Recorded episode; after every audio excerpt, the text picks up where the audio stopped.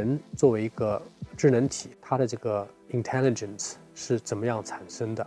我们通过我们对机器的一些现有的、我们目前的硬件的一些设备，能不能产生一样跟人一样有的这个智慧？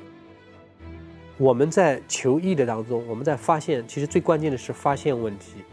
那么问题的解决方案有多种多样，几乎涉及到所有各个的行业，只要有比如说数据啊，呃不管是大数据还是小数据，甚至是说对两大人类智能的一个呃高峰，比如说艺术的创造、科学研究本身。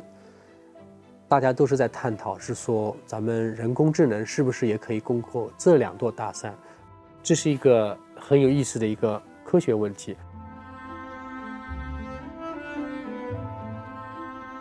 我是上海科技大学的汪军，我的研究领域是计算机科学、机器学习和人工智能。主要的这个研究方向或者研究问题就是说，让机器怎么样可以。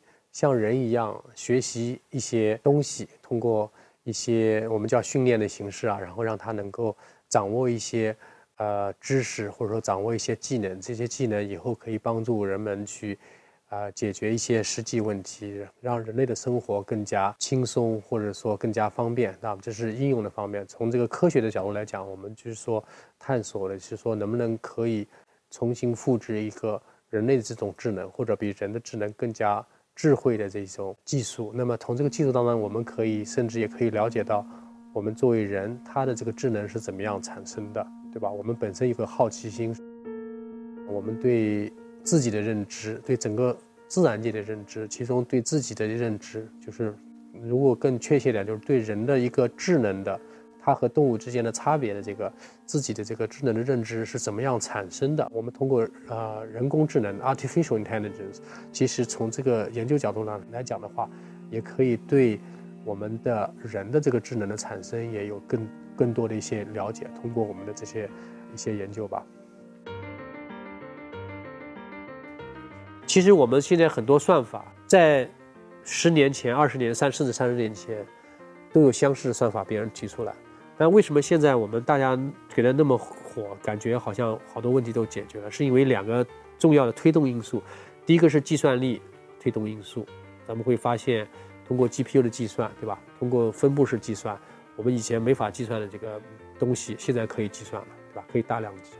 第二是数据量的，我们可以采集到各种各样的数据，而这些数据都变得。呃，available 了。我之前讲的，我们这互联网搞到以以前做的时候，你根本就没有数据啊。那么现在数据是通过 cloud computing 存起来了，对吧？大家可以共享了。就数据量多，也导致了大家能看到学习的时候能看到叫机器学习的时候能够呃看到不同的结果成果出来。所以这是两个一个外界的因素，那么还有一个就是工业界介入到学术研究。这跟以前完全是不一样，对吧？以前可能就是工业界做一些比较 practical，那学术界做一些比较 theoretical。那现在的结合特别特别紧，工业界有一些很大的数据，它可能有些更多的 insight，他们也有科研的需求。我讲科研需求，它当然是它的这个商业驱动的这些科研的需求，那么跟学校很会很好的结合，这个对整个的这个呃就 AI 的研究起了很大的促进作用。九十年代以后。呃，在美国，包括英国，呃，大家就开始这个方面的研究。在九十年代之前，呃，你如果是说我是神经科学家，我要研究意识，那么别人认为你这个疯了，对吧？你怎么会研究意识？意识你是没法，第一你是没法研究，第二你是没法发表文章，因为你做的东西你到底是不是科学，大家都不承认。但是九十年代以后呢，会呃出现呢，就是几个科学家去推动这个方面，那。呃，其中一个呢，就是说，呃，两个不同的很好的方法是，用用科学的方法，因为他们可以通过这种，呃，大脑影像，对吧？通过这个脑电波，可以对人脑的工作方式呢做做一些研究，所以那个方面呢，就是有一些突破，然后那使得对人的意识的研究呢，呃，往前走了很多步，然后对这个人的意识有一些很多很多的了解。那我感觉现在咱们呃人工智能这个地方的研究呢。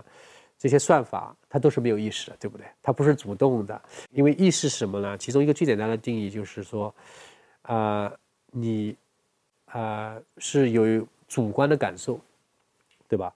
比如说你看一幅名画，你有个人有个人的解释，对吧？你可以有你的解释，别人觉得啊，这是一个呃旷世之作，对吧？你可能觉得是一个垃圾，对吧？个人有不同的主观感受。那么机器有没有主观感受？现在没有。其他动物有没有主观感受？至少哺乳动物是有主观感受的，对吧？所以目前来讲，就把这个咱们人和机器，或者说哺乳动物和这个机器之间是分开了。那么机器以后有没有主观感受，或者机器有没有以后会不会产生主观感受，对吧？这是一个很有意思的一个科学问题。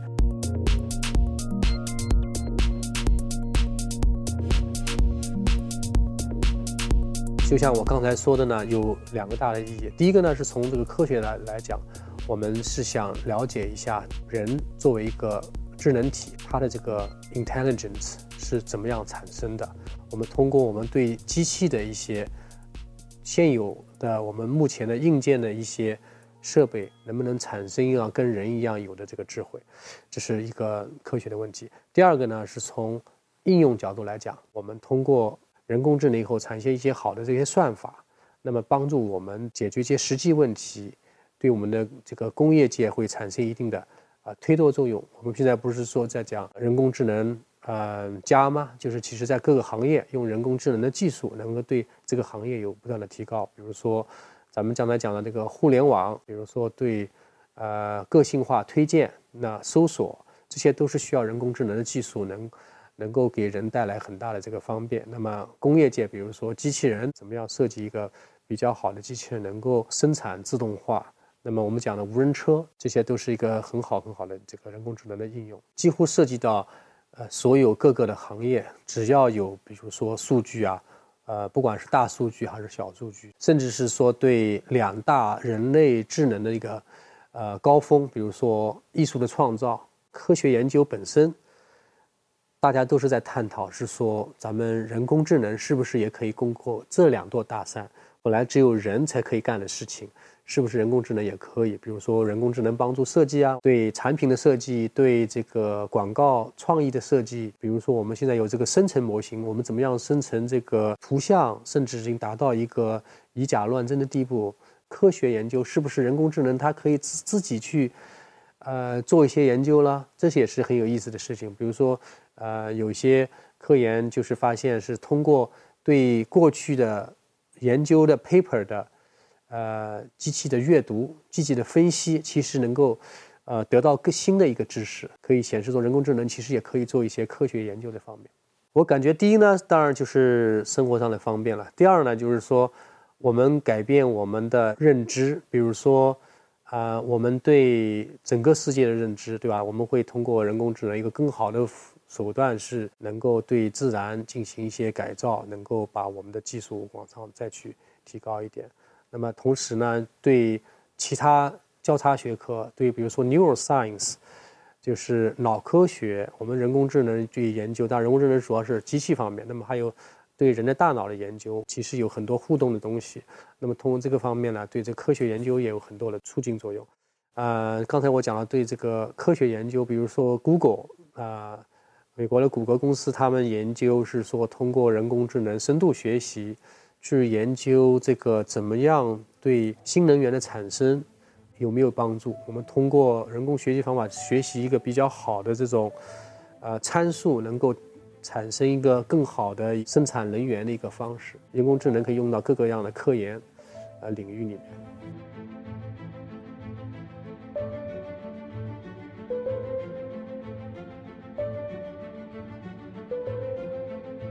我们最早的研究，呃，从也是从这个生物学里面，生物学里面有一个，呃，L E L V model，我具具体记不清它的这个就是作者名字啊。他发现是什么呢？是两种不同的动物，它有两个不同的这个群体，这个群体之间呢互成这种关系，然后就导致它的这个群体的数量会随着时间会变化，你就会发现了，它们不是个静态变化，而是个动态变化，就是说，当这个。呃，兔子很多的时候呢，这时候兔子会慢慢慢慢下来，而这个呃狐狸这个它的种群的数量会慢慢上去。然后呢，等这个兔子少了以后呢，这个呃狐狸的这个种群呢，它又下来，因为它没有食物了，就下来了。下来以后，兔子群体又上来了，所以它是一个动态的工程。这个是很有意思，就是说这两个不同的这个呃群体之间的一个互动，就是在生物学里面。然后我们就是把我们做了一个仿真，就是有一个 predator 一个 prey，然后它们之间互捕食一个这关系。然后呢，我们用这个给他们加人工智能，给他们加一些智能 intelligence，说应该怎么躲啊，怎么去捕食啊。他们刚开始都不知道怎么捕食的意义是什么，但他发现吃了这个对手以后，发现哎，它其实可以活得更长，学更多之类的。我们在这 simulated 的环境情况下，用这个深度学习去 drive 他们的这个行为，就发现我们学习到一样的这种现象，就是他们的这个种群的数量是动态的关系，然后成因果关系。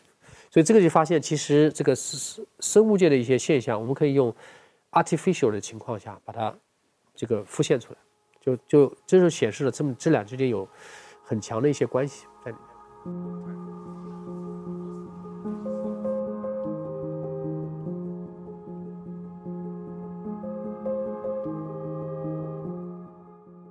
我们在求异的当中，我们在发现，其实最关键的是发现问题。那么问题的解决方案有多种多样，那总归是能够找到一个，呃，不一定完全解决它，但是你可如果是第一个，我一直跟学生讲说，我们要做第一个吃螃蟹的人，什么意思呢？就是你要有这个能力是，把这个问题找对，你找对问题，那是比别人给你个问题，你去解决一个正确答案啊，非常非常重要。因为找对问题以后，你是第一个吃螃蟹的人，把它这个作为一个问题，是用数学表达式 formula 出来。然后去解决它，这个是一个呃非常 rewarding 的过程。为什么呢？是你第一个发现了这个方面，往往第一个去解决这个问题呢，你会有很大的提高，对不对？